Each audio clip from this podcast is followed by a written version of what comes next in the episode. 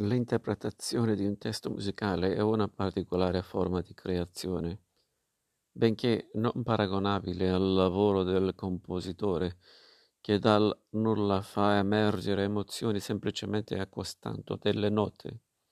È però vero che la stessa musica può essere resa in molteplici modi, capaci di toccare l'una o l'altra corda emotiva del pensiero Qui sta il lavoro creativo dell'esecutore, dare vita a quei puntini neri sul pentagramma, comprensibili solo da chi è musicista, e farli arrivare all'orecchio, al cuore e alla mente di chiunque ascolti, indipendentemente dalle differenze di cultura e lingua.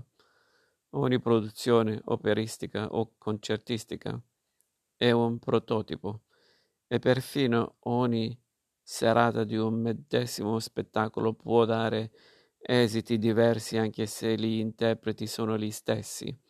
E questa è la magia del teatro.